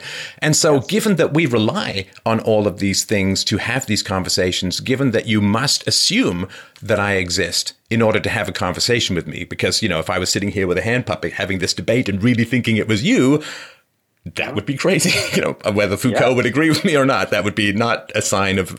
So if if you have to assume objective reality exists, if you have to assume that other people exist, and if everyone who provides us the technology and tools to do this have to ha, has to assume and accept objective reality, uh, empirical uh, facts, scientific uh, truths, and so on. It just seems kind of. I mean, it's, it's kind of goofy way to put it, but it just seems kind of stingy and ungrateful to say, well, I have to accept all of these truths and realities in order to function in the world and have conversations and get to New York and, and pick up my son at the right time and so on. But I'm still going to withhold acceptance of them. I mean, based uh, compared to what? I mean, what standard of knowledge would give you any kind of certainty, or is that impossible? Hmm. Wait, why is it stingy? I just don't get that. It's sort of like if you rely uh, upon being generous. Like if you rely on someone lending you money in order to survive and then you slam generosity, um, it's just like if, if you're relying on objective reality to have this conversation and then you claim to be agnostic about objective reality, it's just, it's a withholding that is opposite to the empirical evidence of what you're actually doing in the world which is uh-huh. assuming that the objective reality exists, that language has some capacity for meaning, that I exist, that the conversation is worth having, that there's mm-hmm. value in it, which I really am enjoying and I'm very glad we're mm-hmm. having it. So if you have all of this foundational acceptance and requirement to accept empirical objective reality, the existence of other people, the potential meaningfulness of language, and so on. And then you uh-huh. deny all of that while in requiring it to have the conversation. It just seems very contradictory. Not denying it. Not denying it. It's a mutual association. It's a voluntary agreement. It's a contract. So you and I, the re- so you and I agreed to have this interview. I didn't. I don't think. I, I doubt you said this. I certainly didn't say it. I'm going to have this. I'm going to have this. Uh, do this interview because it's the right thing to do, the good thing to do. It's a universally good thing to do this. It's just it's mutual. You know, it's mutually beneficial. I hope at least it is for me. Um, so it's I am agreeing to operate in the world according to the way other people have established the rules in this culture. And what I'm saying is maybe we're wrong about some things, right? So think about all the different cultures in the world that have ever existed, right? And all the differences between them.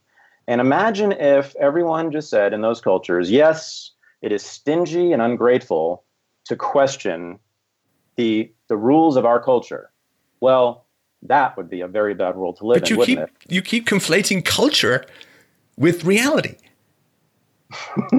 Are you saying that that, that reality, mm-hmm. empirical, objective, yeah. scientific, sense data based mm-hmm. reality, the stuff that's outside of our control. Like I can't stand out in the sun with no sunscreen and not get a sunburn. Like I mean things that outside of my control. The difference between waking and dreaming life. In dreams, to some degree, everything of course is subjective. In the waking reality, it's one, one of the reasons we know the difference. Are you saying that culture is exactly the same or is in the same category epistemologically as objective empirical reality?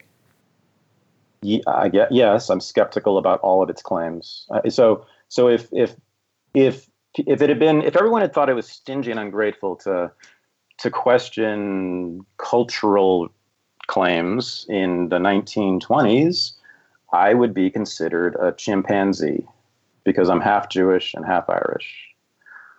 You know, and we can go on and on, right? I mean, all the things that were common sense and just known as objective reality until about five minutes ago, we now consider to be ridiculous, absurd, and reactionary and authoritarian. But of course, it would be objective science that would save you from such an unjust categorization, right? No, it would be. It would be because you, now that we have the Human Genome Project and we can actually look at the genetics of humanity, then it would be mm-hmm. objective, empirical, scientific, replicatable reality uh, and methodologies that would determine your humanity.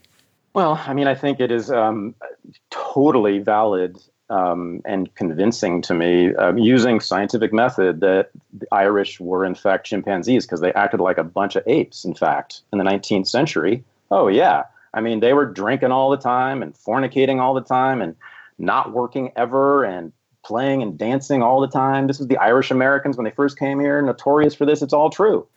Oh, oh yeah. come on, man! Oh, no, no, no! Please, you need to you need to read my book.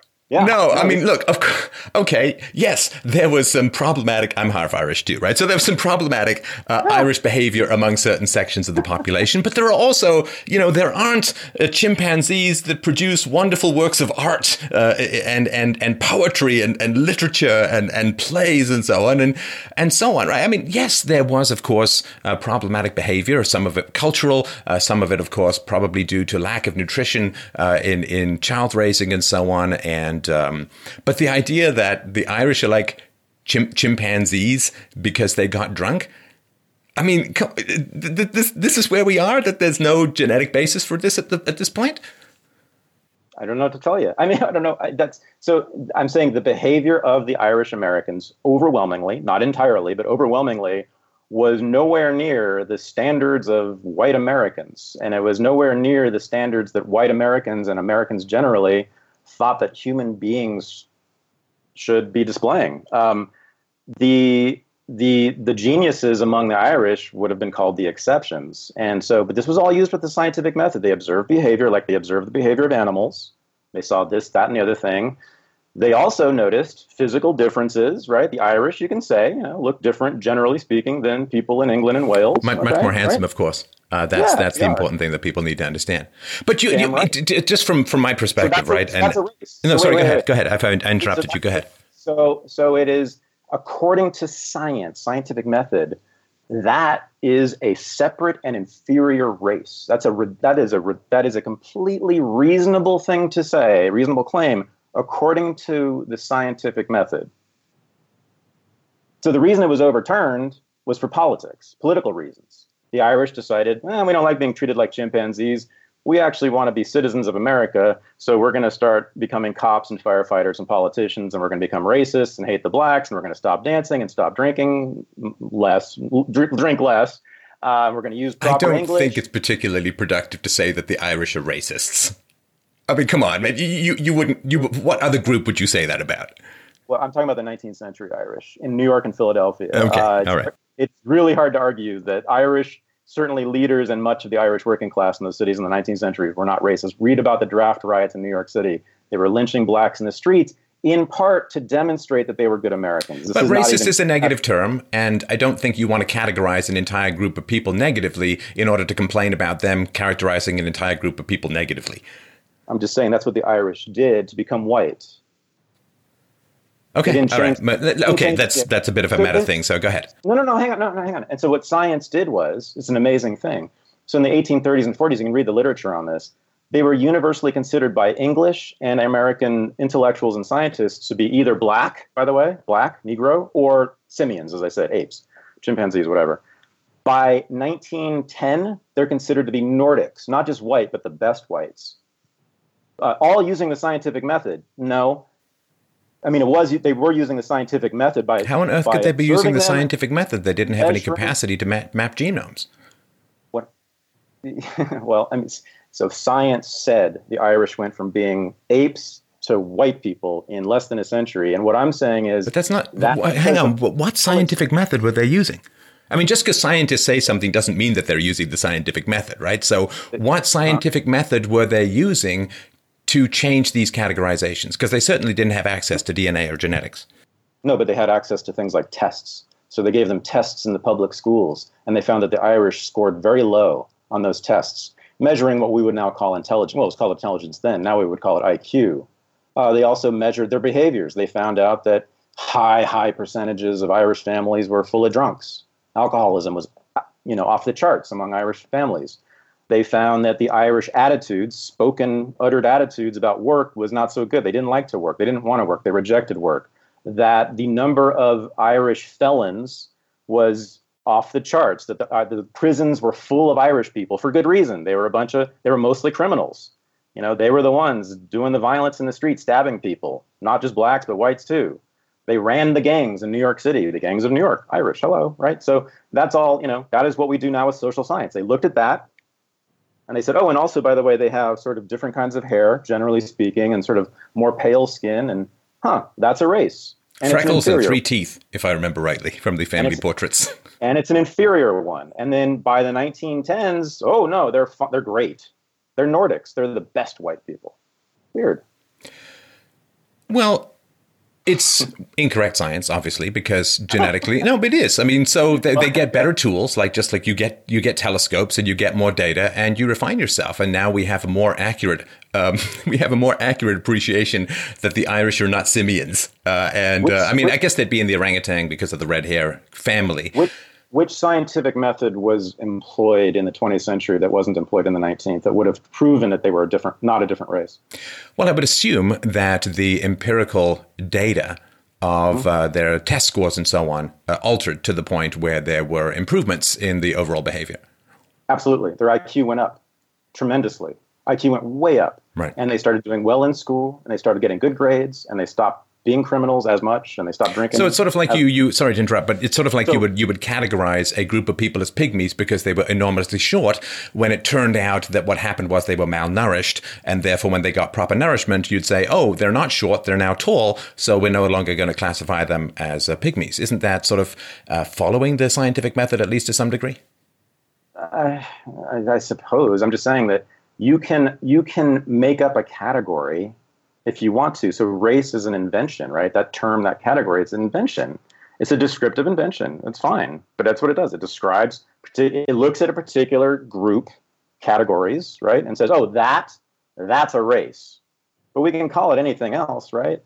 We don't have to call them that. We don't have to say that that race is, or we also don't have to say that's superior or inferior. That's all, of course, subjective valuation, right? Um, no, know, I certainly Irish, agree with that. The idea of superior yeah. or inferior races. I mean, that to me is an entirely anti-scientific argument. Races uh, uh, evolved according to local conditions and did so magnificently. And so the idea yeah. that there's better or worse or superior or inferior races uh, would go against uh, evolution completely.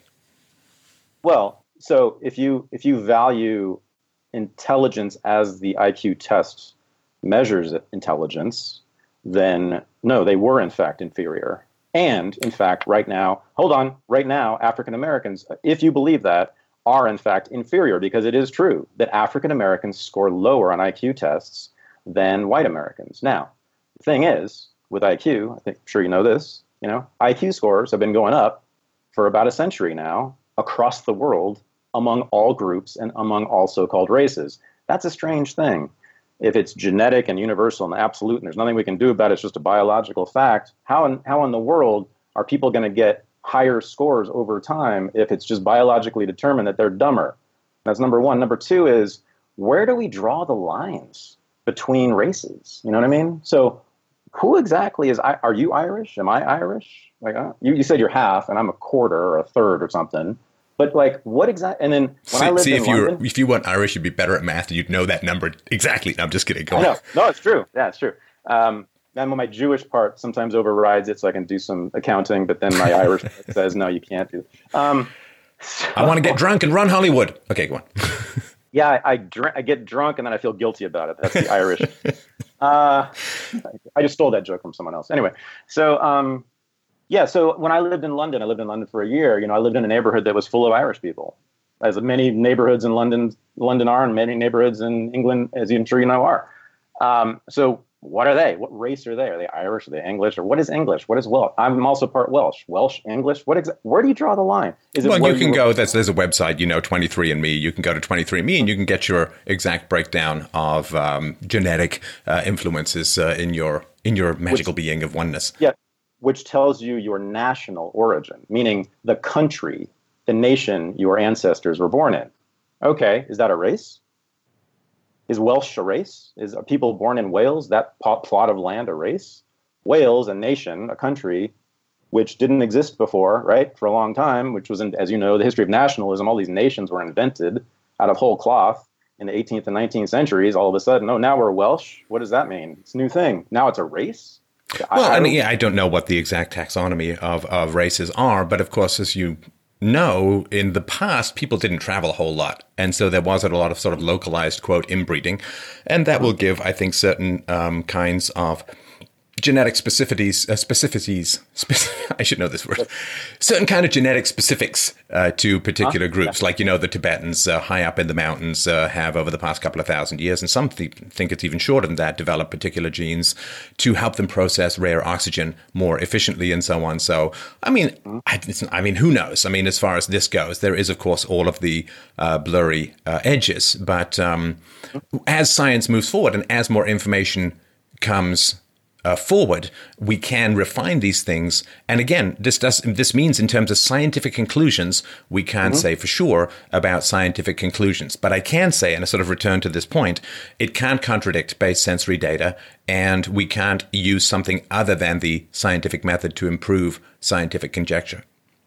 Still struggling, and it's really it's my fault here. I'm not I'm not understanding it. Contradict base sensory data. I'm not sure what you mean by that. I really just don't. Oh, sure, no, no problem. Um, well, it's it's back to you. You drop your glasses. There can't be a scientific theory that says they fall away from the Earth. But that's a conc- well. Again, isn't that a conclusion though? Not a. You're, you're concluding that they're falling toward the center of the Earth. I mean, your eyes don't tell you that the Earth is down there. The center of the Earth is down there we don't even know the center of the earth well i mean it's just because if we if we use the colloquial falling down then people can say well in australia it looks like they're falling you know what i mean? So uh, we'll just go to the colloquial. You can't have a scientific theory that says glasses fall up when you let go of them on the earth. Because it looks like they fall down? Because they fall down and they fall down universally and they fall down for all time and there's never recorded instances of them not falling down and according to science that is an eternal and absolute truth that there is uh, that, that, that gravity is a property of matter and it attracts matter. But okay so when i said that if you look at the earth from a different perspective you agreed that well okay sure it could be up but really it's falling toward the center of the earth so that your eyes don't say that the center of the earth is down there or that yeah, the but we're just talking about the direction. Let's just put it this way. Assuming you're standing on the ground, they fall to your feet, and they mm-hmm. always will. And there's no scientific theory that mm-hmm. contradict that base sensory data. Mm-hmm. So there are constraints upon science, right? Science can't contradict base sense data. Science is built upon base sense data because we require yeah. base sense data to process the empirical evidence, even of scientific outcomes. Like the old thing is say, well, if you're colorblind, you see gray and I see red. Well, I mean, that's, uh, that's not a scientific term. Color, wavelength is a scientific term and a colorblind person and uh, a person who's not colorblind will see the same light bouncing off a color uh, and in the wavelength will be the same for both. So there are ways of making things objective that are subjective, such as, as sight and so on, you know, like, I mean, as I'm pushing past 50, you know, like need, need the old goggles, never needed them before, you know, because objectively, uh, when I look at the, the, the, the letters on the wall of the optometrist, they're blurry, and I put the glasses on and they're clear. Right? So there are ways of making uh-huh. things more objective and trying to pull out subjectivity and tease objective principles out of subjectivity. To me, is the role of philosophy, is the role of, of ethics, which we'll perhaps have to talk about another time, uh, and also the mm. role of the scientific method. And we are, of course, uh, our brains are entirely subject to misinterpretation, to error, which is why we need objective methodologies like reason and evidence, science, uh, and so on in order to attempt to gain um, access to objectivity as opposed to being forever mired in subjectivity. To me, subjectivity is when you um, have sort of magical explanations for phenomena, and that stops you from uh, exploring. You know, if, if the if the, the tsunami came from an angry water god, well, you're never going to think about why it actually uh-huh. came and if the tides are Poseidon breathing. You're right. So I think I agree with you. Doubt and knowing our capacity for error is very important. But if you're stuck in the category of everything could be error, nothing could be true, uh, then you don't actually have anything to build on, and you rely for the comforts in your life and the possibility of success that other people reject your thesis and build things according to objective reality so that you can use them. Mm-hmm. Yeah, I think in your book you say that there a painting. I think it was a painting you referred to. Um, can be perceived in infinite ways, interpreted in infinite ways.